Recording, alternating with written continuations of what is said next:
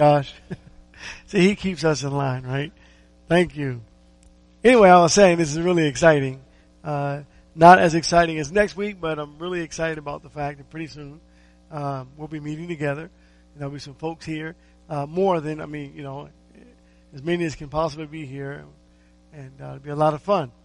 And we'll enjoy each other's company. So thank God for that. Looking forward to the opportunity coming up next week. We are finishing Hebrews chapter 11,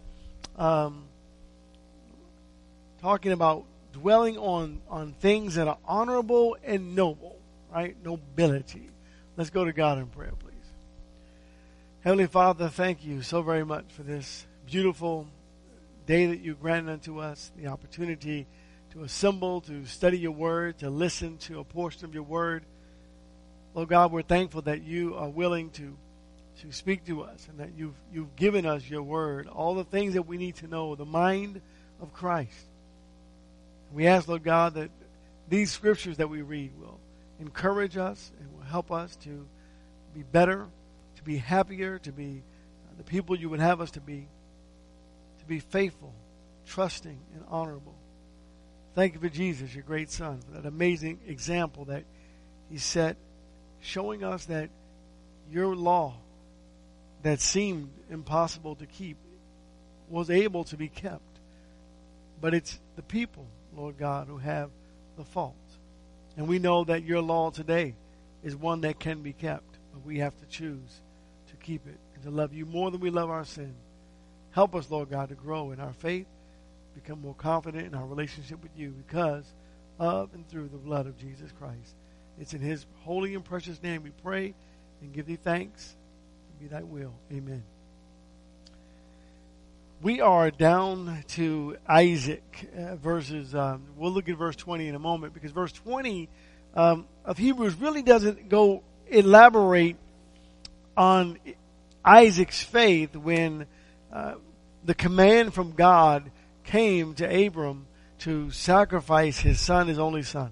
And getting to the top of the mountain, we're talking about honor. Whatever is honorable, whatever is noble, nobility. I think of Isaac and I think of nobility. I mean, he really inspires me to stay faithful to God regardless of what's about to happen. And he believed, maybe not as much as Abraham because he's not mentioned as Abraham is, but he believed.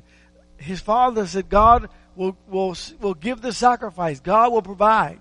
He believed that God would provide. But just imagine being the man lying on the table, waiting for that knife to come down, for your father to kill you. Just imagine that. And imagine after they look and they see the ram caught in a thicket, what does that do to your relationship with your father? You know, but they had enough faith and confidence in God where it didn't ruffle their relationship. That's honor. What an amazing thing. Whatever the Lord wishes, that we will do. And Isaac passed that faith. So Abraham down to Isaac, down to Jacob, even through to Joseph. So we're going to look at verse 20 through 22. The Bible says, by faith Isaac blessed Jacob and Esau, even regarding things to come. By faith Jacob, as he was dying, blessed each of his sons, the sons of Joseph, and worshipped, leaning on the top of his staff. By faith Joseph, when he was dying, made mention of the exodus of the sons of Israel and gave orders concerning his bones. So, the understanding of that Jacob had and the understanding that we're coming out of this place. And they believed it by faith. They lived it even to the dying day. They believed by faith that God would bring them out of the land because God promised that he would. And so, heroes of faith, what do they bring to your life in regards to nobility? Honor.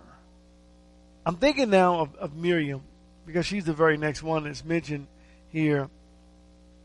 Think about the faith you have to have.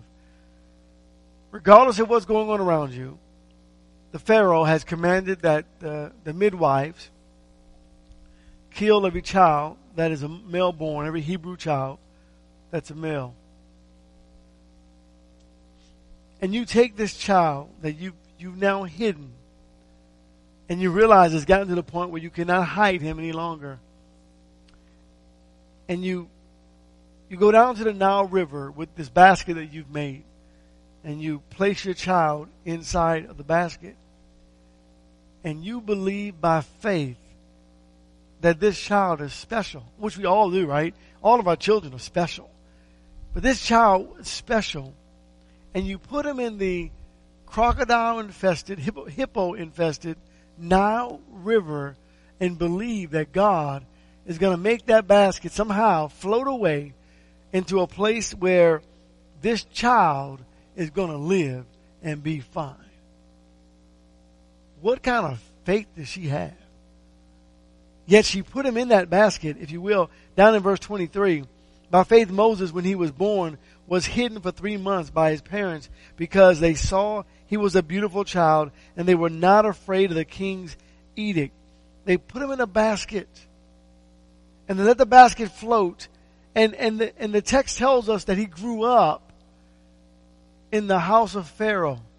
In verse 24, by faith Moses, when he had grown up, refused to be called the son of Pharaoh's daughter. Why? Why not? They raised him.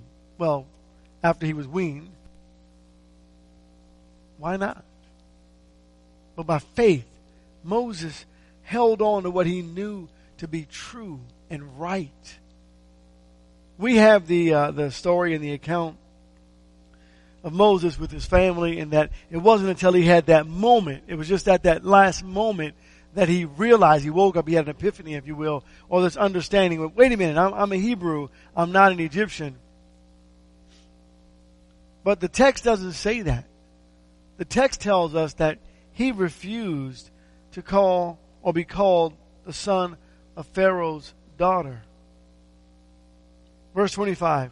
Choosing rather to endure ill treatment with the people of God than to enjoy the passing pleasures of sin. Considering the reproach of Christ greater riches than the treasures of Egypt, for he was looking to the reward. By faith he left Egypt, not fearing the wrath of the king, for he endured as seeing him who is unseen. By faith he kept the Passover, by the sprinkling of the blood, so that he who destroyed the firstborn might not touch them. By faith they passed through the Red Sea as though they were passing through dry land. And the Egyptians, when they attempted it, were drowned. By faith the walls of Jericho fell down after they had been encircled for 7 times. Faith. Faith is the victory. How much faith does it take to gain more faith? Or what did they know? What did Moses know that we did not? Moses hadn't seen a miracle. Moses saw magicians. Moses hadn't known God, but Moses believed God, believed in God. And the Egyptians, the Hebrews who were suffering, they trusted in God. They had lost their faith, but they kept on praying, believing that God would rescue them. What did they know about God that we maybe have forgotten, or that maybe we don't know about God? The answer is nothing. You know what's amazing about the scriptures for us? What's amazing is we have the whole, we have both sides of the coin. We don't have one side of the coin. We have both sides of the coin. We have a view from heaven. We have earth's perspective, earth's view. We even have Satan's view. We even get to look into the mirror, if you will. Maybe not even the mirror. It's probably the wrong word to use, but to look into the eyes of Satan through the scriptures and to know what he's thinking, to know he's the craftiest beast of the field. We get to see the whole picture. But do I have the faith of seeing over and over again how God took people of honor and he blessed them in ways beyond compare? do I gain a level of satisfaction and faith and comfort and confidence when I look back and I read into these accounts and I learn how God worked with his people? So imagine Jericho and Rahab and the whole land. They hear about the Israelites and the greatness of God. But Rahab surrenders and realizes that there's no way, it's absolutely impossible for us to win this battle. And Rahab submits to Moses, to the spies, to Israel, to God. What did Rahab know that we do not know, or that we have forgotten, or perhaps that we have ignored? When we get the whole picture and we get to see the great honor of God and we understand respect, we see the dignity that God places upon his people. What did she know? Verse 30 and 31. By faith, the walls of Jericho fell down after they had been encircled for 7 days. By faith, Rahab the harlot did not perish along with those who were disobedient after she had welcomed the spies in peace. And so as we think about these texts, and we think about the word honor and nobility, the heroes of faith, as mentioned to us in the Bible, there's such a deep-rooted faith and confidence that these folks have had in God, that perhaps if we think about our own lives, we could also realize the greatness of God in our lives.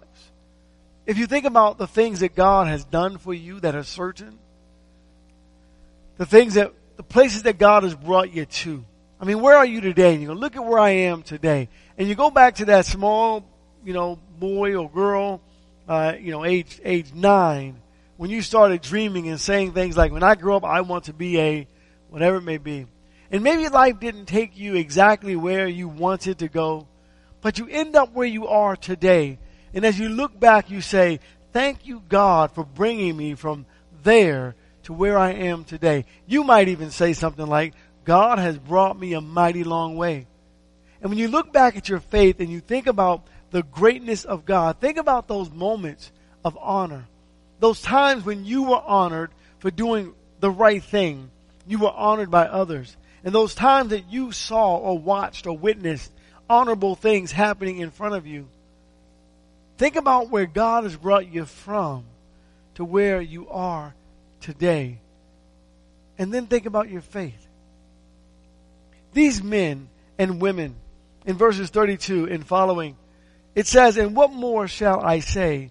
For time will fail me if I tell of Gideon, Barak, Samson, Jephthah, David, Samuel, and the prophets, who by faith conquered kingdoms, performed acts of righteousness, obtained promises, shut the mouths of lions, quenched the power of fire, escaped the edge of the sword, from weakness were made strong, became mighty in war, put foreign armies to flight.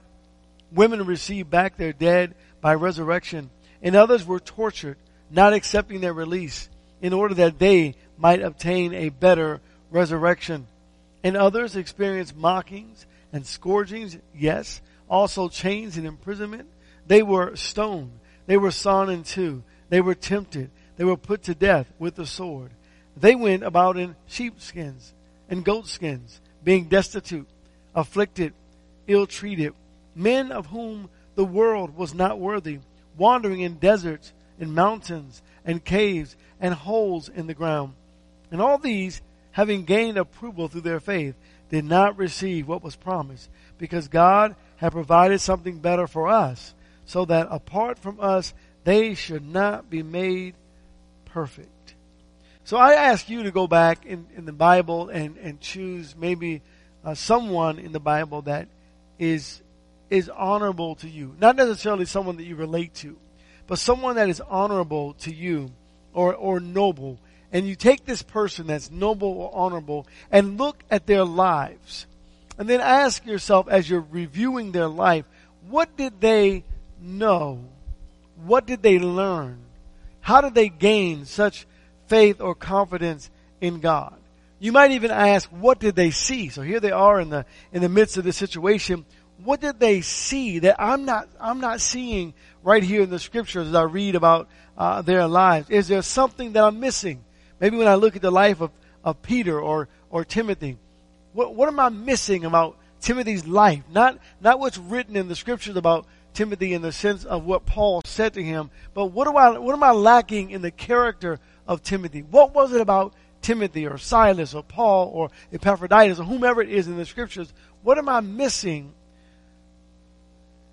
And what do I have to do to gain the confidence and the faith that they had in Jesus? It's almost like the confidence and faith that people have in the Bible in Jesus. We ought to have that much more because we can read it. And what it comes down to really is, if you think about it, is how much do I actually believe the Bible? Think about that.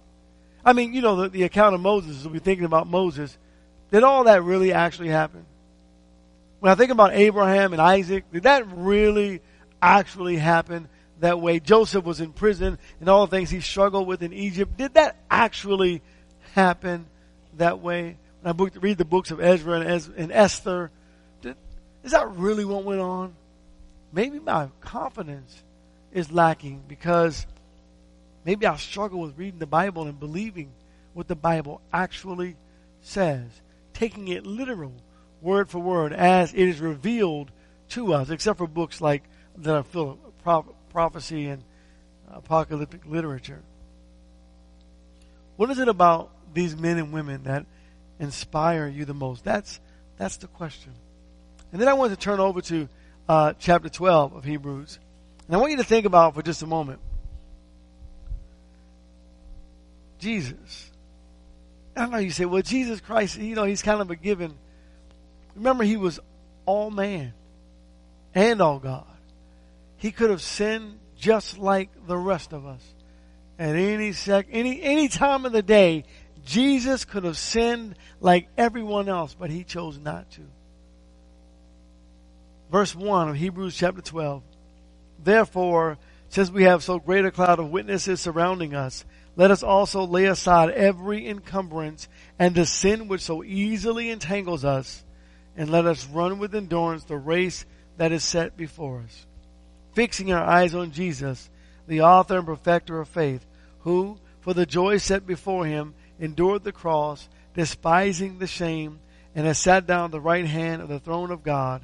For consider him who has endured such hostility by sinners against himself, so that you may not grow weary and lose heart. So God has placed Jesus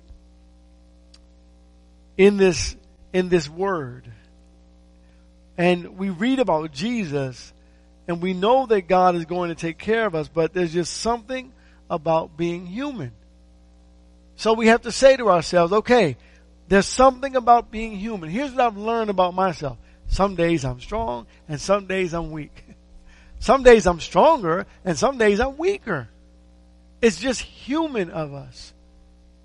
My brethren, if we just continue to remain strong in our faith, just trust God and know that he will bring us through.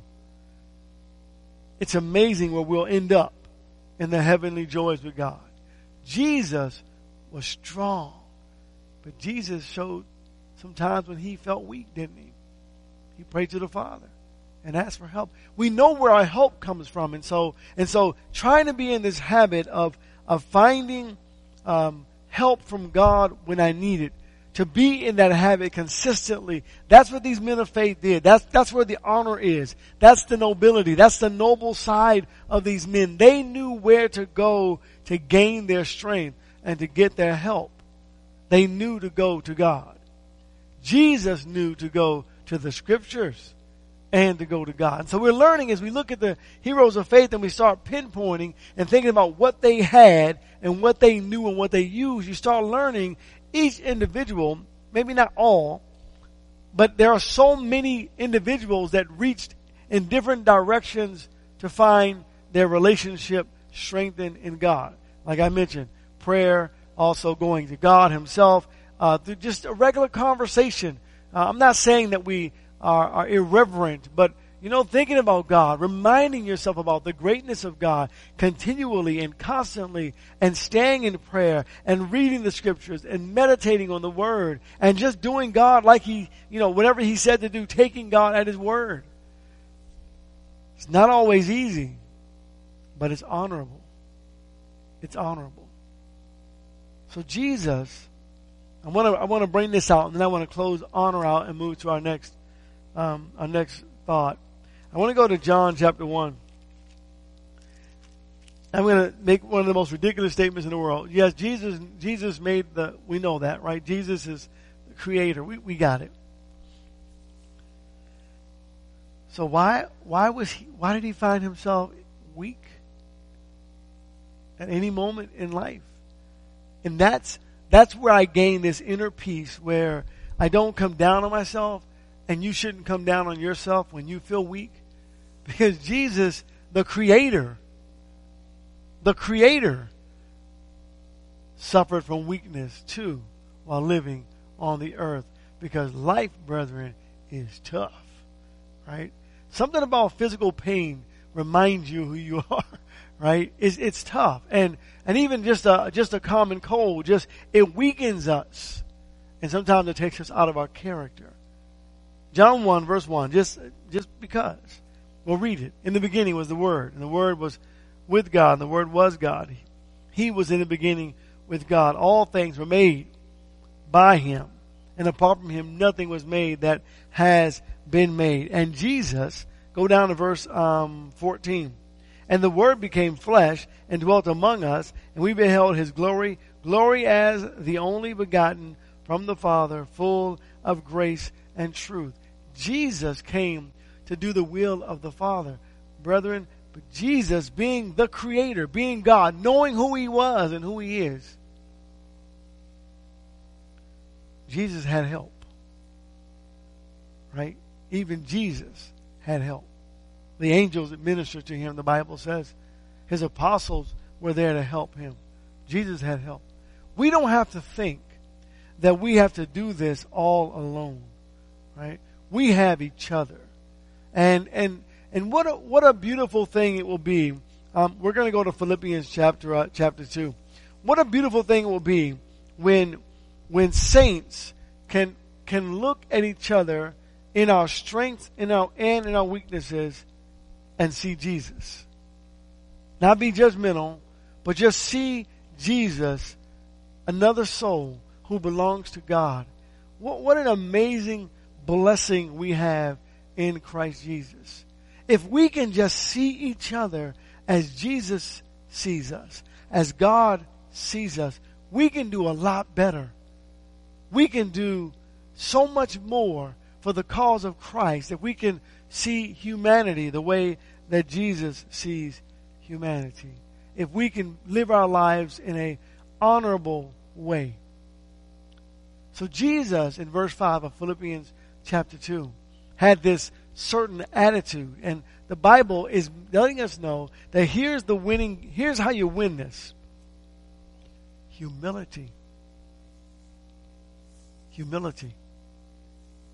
That's how we win. We surrender and we submit our lives completely and wholly over to God in humility. It's a big word. Because my pride fights my humility. My pride gets in there and says, Tony, you can do it. But humility says, you rely on God for everything. So Jesus, in verse 5, the text says, have this attitude in yourselves, which also was in Christ Jesus, who, although he existed in the form of God, did not regard equality with God a thing to be grasped, but emptied himself, taking on the form of a bondservant, and being made in the likeness of men, and being found in appearance as a man, he humbled himself by becoming obedient to the point of death, even death on a cross. Therefore, also God highly exalted him and bestowed on him the name which is above every name, that at the knee of Jesus every knee should bow, of those who are in heaven and on earth and under the earth, and that every tongue should confess that Jesus Christ is Lord, to the glory of God the Father. Humility on our part, and Jesus is our hero. Jesus, a man of honor, who died because he loved us more than we've ever loved ourselves. Who died because he loved the Father more than we've ever loved God. A man of honor. Someone that we can look to and hold our heads high. Are you ashamed for people to know that you are a Christian? To know that you are a child of God? Sometimes it happens in our pride. We just don't want people to know. But brethren, if we're going to look to Jesus and look to nobility and think about honor, you have to look to Jesus. So the Philippian letter tells us, it says, whatever is right, whatever is honorable, or whatever is honorable, true rather, and now, today, whatever's right. Whatever is right. That means perfect harmony. It's the same word as uprightness. Okay? Some could use it for righteousness, but it's whatever is right. Whatever is unchanging. So the standards of righteousness remain the same. He says, dwell on these consistent laws of God. So here's a question. Have you ever, maybe in anger or frustration, hoped for the downfall of a person that you just didn't want? You ever been there before? Okay. Have you ever thought about ways to maybe, get some retribution, some revenge on someone who's done you wrong? Have you ever had tempting thoughts of, lust or coveting or lying or stealing or something of that sort? And then have you ever wondered, how am I going to escape? And look for an escape route. For something maybe you've done that isn't right. And then how about this? Have you ever been caught in a trespass and immediately your go-to was, I gotta find a way out? Well, that's the opposite of whatever is true or whatever is right. Because whatever is right means you do the right thing even when it hurts. To meditate, to dwell on doing what is right, so much so that the first thought that I have in my mind is, I got to do what's right. I have to do what's right in every circumstance. It challenges my first thought. This idea, this thought of always doing what's right and dwelling on what's right challenges my first thought. My first thought isn't always to do what's right, but it should always be my first thought. And I should always strive in every way to do what's right. The more that we dwell on what's right, honorable and true, the more that we dwell on these things, they eventually will become our first thought. See, we need to transform our minds, right? From the old way of thinking to the new way of thinking. We've learned as children to grow up reasoning, and we learn to reason our way out of things, which really ultimately becomes, we lie our way out of things, and it becomes habitual. But when you dwell on doing the right thing, it becomes a part of your character. It's who you are. So Romans tells us there is this challenge within us to to go against that first nature, that man, that me that I've learned to become and be, is not always the man who is thinking about doing the right thing first. Maybe for a moment, you know, as a Christian, maybe you go, oh, well, and then you stop and you bring, oh, no, I got to do the right thing. But God wants us to make sure that our character is such to where doing the right thing becomes number one in our relationship. The more that we dwell on doing right things, it's like this meditation is like when you dream about something. You dream about it over and over. I can just see myself over such and such a place. I can see myself driving this car, or I see myself doing this kind of work, or whatever it may be. And you think about it enough, eventually you'll see yourself there. You'll be there.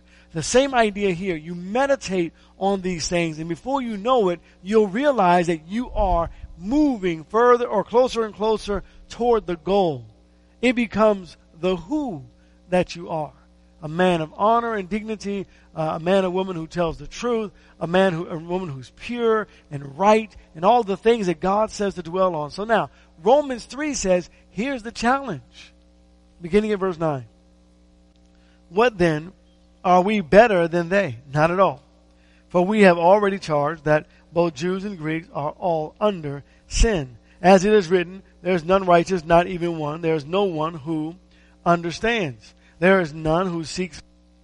All have turned aside together. They have become useless. There is no one who does good. There is not even one. So here's that old man. God doesn't say we have to stay in sin, even though we sin. God wants us to move away from sin. Right? He wants children of God, His people.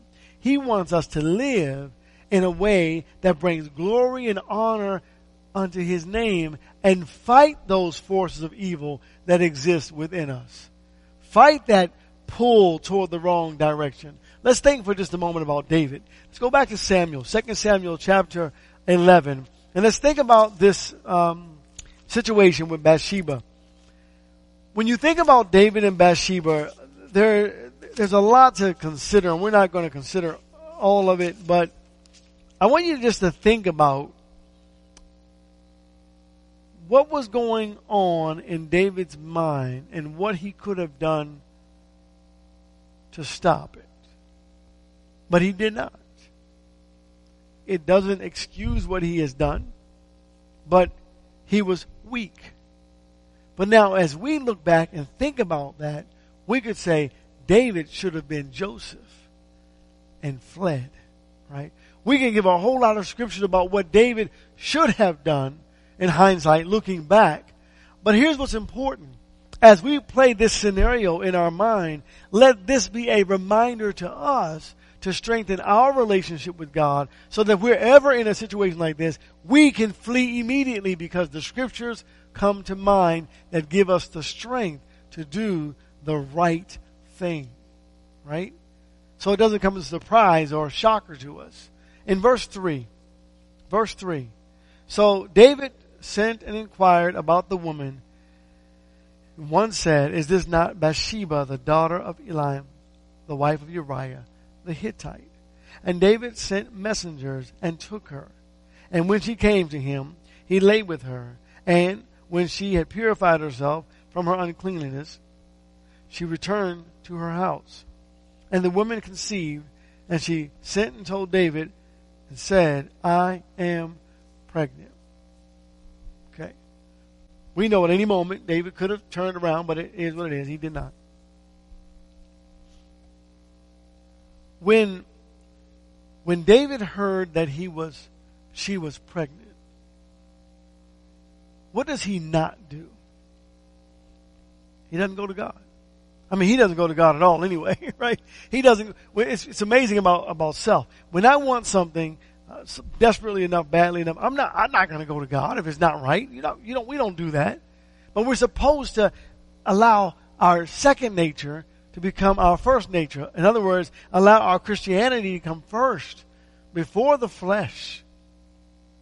And so, here David was thinking, okay, now she's pregnant. Now I'm caught. Now what am I going to do? And he's at that fork in the road that we come to in our lives every day where I could do this or I could do that. And David, instead of going to God and repenting and asking for forgiveness, he goes all in, doesn't he? And that's what happens, you see. Sometimes we go all in. He concocts a plan in his mind. And here's what's amazing about the account when you read Jonah and David and all the other folks in the Bible. They think, for some reason, like we get to see the picture of our minds that we think God doesn't see us. Like we think God doesn't know. But God is ever present.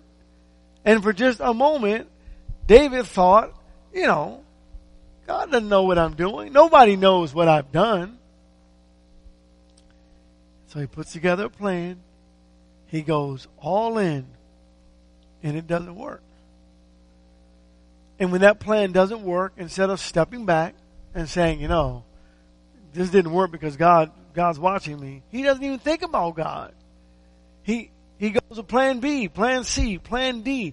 He's going to make sure that he wins at this sin game. And brethren, it's not a game to God. Right? So our first nature has to be, I want to be like God. I want my nature to be like God. Whatever God thinks and whatever God wills and whatever God wants, I want to be like God.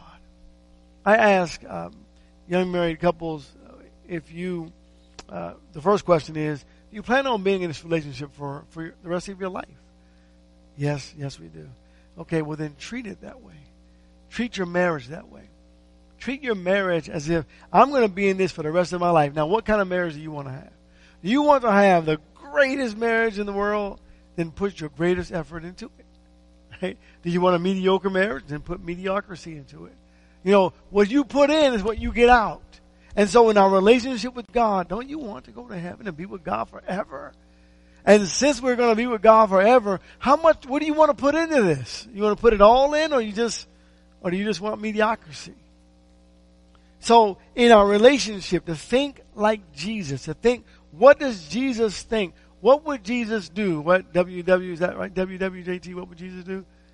To think about, you have to read the Bible to get that answer. And the more that we stay in the Word of God, it doesn't mean we're not going to sin, but the more that we stay in the Word of God, the more that we're going to think about doing the right thing. Whatever is right. The more that we're going to be able to recognize righteousness and see God in everything. And that's what's beautiful. To be able to see God, even in things that I may consider bad or horrible or whatever it may be, to be able to see God is amazing. And what a beautiful blessing it is. Turn to 1 John chapter 3, and we're going to begin to wrap up, beginning at verse 7 and verse 8. 1 John chapter 3, verse 7 and verse 8. Little children, let no one deceive you. The one who practices righteousness is righteous, just as he is righteous.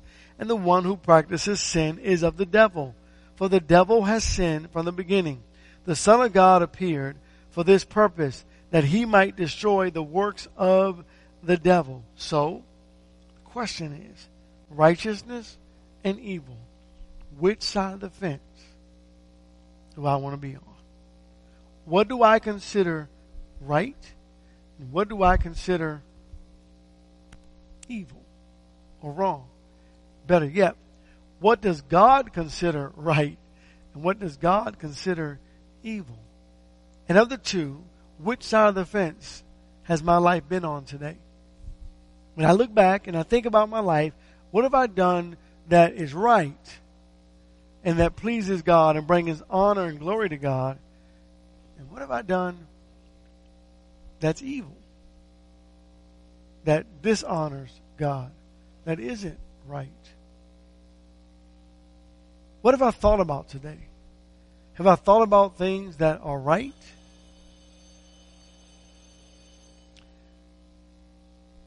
Have I thought about things that are evil? The things I've thought about that are evil, and the things that I've done that are evil, have I confessed those to God and repented today? and made that right with God so that I can be right with God? Or did I kind of make those small in my mind in hopes to forget them and pretend like it never existed? Whatever is right. And so tonight I encourage you to think about in your life, what is right? What am I doing that's right? What am I doing that's right? And if the answer to that question is small, what else can I do that's right? What more can I do that's right? Because what I want to do is stay away from what's wrong, what's evil. And so, tonight, I encourage you to pray to God and ask Him to set your feet on solid ground on the right side and steer clear and away, far, far away from whatever is evil. And know that regardless of whatever you've done in your life that is wrong, if you confess and repent, God will forgive it. And you just have to trust it. If you are not a Christian, we encourage you to surrender to God in the waters of baptism. The opportunity is there. The information is on the board. Please contact us, and we will do everything that is within our power with teaching the Word of God to help you to learn Jesus and to learn Him correctly so you can surrender to Him and give your life to Him. The lesson is yours. Thank you for your time tonight. We really appreciate you. God bless you.